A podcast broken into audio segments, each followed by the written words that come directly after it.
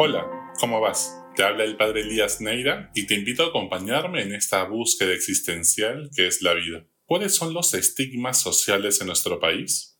¿Qué prejuicios sociales tenemos en nuestra cultura que nos dividen, estigmatizan, sin permitir a muchos sentirse en una sociedad de ciudadanos iguales?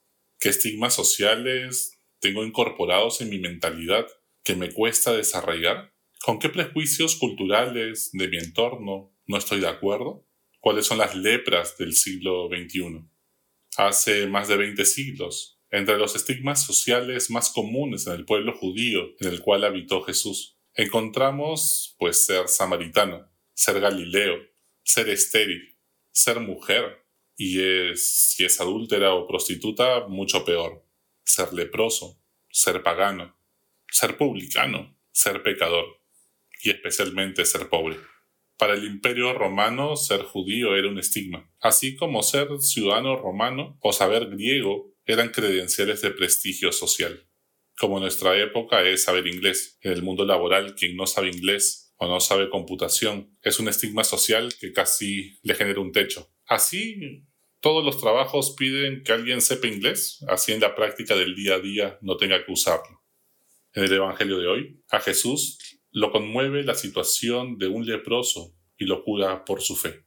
En la época de Jesús, la lepra, además de ser una terrible enfermedad, era un estigma social. Moisés puso como norma que cuando alguien tuviera lepra sea apartado de la comunidad por cuestiones prácticas para que no contagie al resto. El leproso se iba desfigurando, perdiendo sus rasgos físicos, se va convirtiendo en un monstruo externamente, y la soledad a la que el miedo al contagio es la sentencia. Va dañando su autoestima y salud emocional.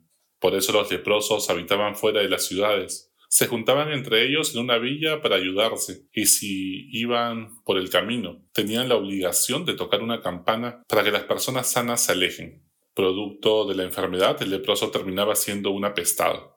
Solo si milagrosamente se sanaba debía presentarse al sacerdote para que lo constate y pueda restablecerlo en la sociedad, para que pueda vivir en comunidad y éste lo acepte de nuevo. El virus del COVID-19 también estigmatiza a los enfermos de alguna u otra manera. Aísla a los enfermos por el miedo al contagio.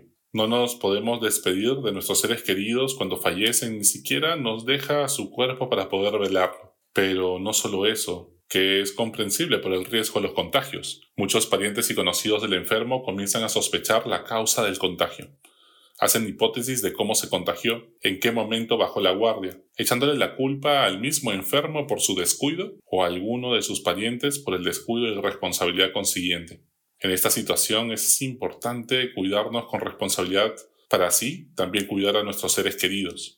Sin embargo, también es necesario dejar de buscar culpables, hacer hipótesis que nunca vamos a poder comprobar, pero que nos llenan de sospechas, prejuicios, de juicios, a todos como modo de canalizar el dolor, impotencia y angustia que sentimos en estos momentos tan difíciles cuando vemos partir a la casa del Padre a nuestros seres queridos. El ser humano es frágil y siempre tiene la tentación de compararse con los demás con envidia queriendo tapar sus propias inseguridades y carencias, imponiéndose a los demás, pues estas situaciones. Busca maquillar su miedo a los extraños y distintos, estigmatizándolos con etiquetas que nos dividen y estancan, dificultando que la gente pues valore a los que son de otro sexo, religión, raza, cultura, clase social, partido, gustos musicales o incluso el equipo de fútbol. Pero la raíz de toda división es el pecado, nuestro propio egoísmo de querer reafirmar nuestra identidad y poder denigrando a los extraños, a quienes vemos como una amenaza a nuestro propio ego.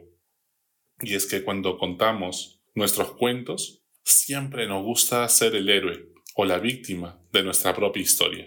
Historias que hemos contado mil y una noches hasta que nos las hemos creído dogmáticamente. Estos relatos tienen a generalizar todos los venezolanos son así. Todas las mujeres manejan mal. O como decían nuestros abuelos, ten cuidado con el blanco venido a menos, ¿no? El blanco caído, el negro con plata o el cholo con poder.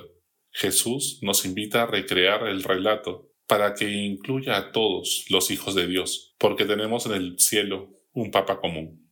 ¿Con qué estigmas sociales hemos transado en el siglo XXI? ¿Qué prejuicios sociales sabemos que están mal, pero estamos siendo condescendientes porque esto va a ser difícil de cambiar? Si te quedas callado, eres parte del problema. Jesús no se hace de la vista gorda nunca. Ante nuestros compatriotas oriundos del interior del país, ¿es que tenemos prejuicios? ¿Hemos estigmatizado a los venezolanos, nuestros hermanos de la comunidad LGTBIQ, las mujeres que han abortado, las madres o adolescentes, las personas con VIH que tienen SIDA? ¿Todos los empresarios son malos? ¿Todos los pobres son malos o flojos? todas las personas pobres es porque no se han esforzado y no han aprovechado sus oportunidades? ¿Es una cuestión solamente de esfuerzo? ¿Todos los fujimoristas son corruptos? ¿Todos los de izquierda son fanáticos? Tenemos estigmas con respecto al colegio donde la gente ha estudiado. Si son colegios públicos o privados, son colegios de la élite o son colegios que nadie conoce.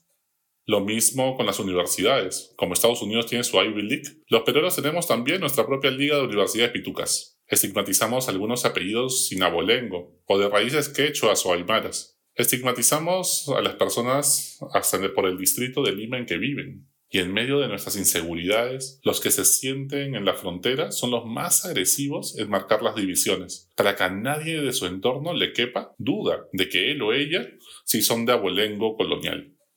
Lo mismo pasaba con los judíos en la Alemania nazi. Algunos, pues, que tenían por ahí alguna raíz judía eran los que más radicalmente querían marcar las divisiones, para que en medio de su inseguridad a nadie le quepa duda que ellos no tenían esas raíces. Jesús nos invita a ver a la persona más allá de los prejuicios sociales mirar a los ojos, ver lo bueno de las personas en vez de resaltar sus debilidades y pecados, ver el futuro al cual está llamado a ser la persona y no quedarse mirando las culpas de su pasado. Jesús no se queda mirando el adulterio de la mujer, sino que mira con amor a la mujer en la que está llamada a convertirse. Que Jesús tenga esperanza en cada persona, en ti y en mí, es lo que nos cambia la vida. Todos necesitamos que alguien crea en nosotros, que tenga esperanza en nosotros a pesar de lo bajo en que hayamos caído en algún momento de nuestra vida.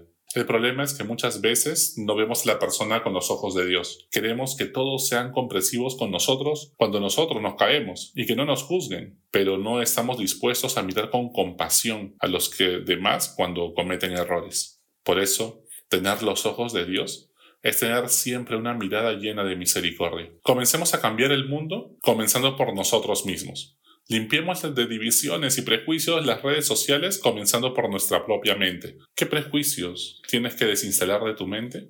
¿A quiénes en tu corazón tienes que dejar de sentir como extraños para convertirlos en hermanos? ¿A quiénes tienes que tender la mano sin prejuicios hoy para que tengamos un mañana mejor? Hasta la próxima. Sigue buscando que Él te encontrará.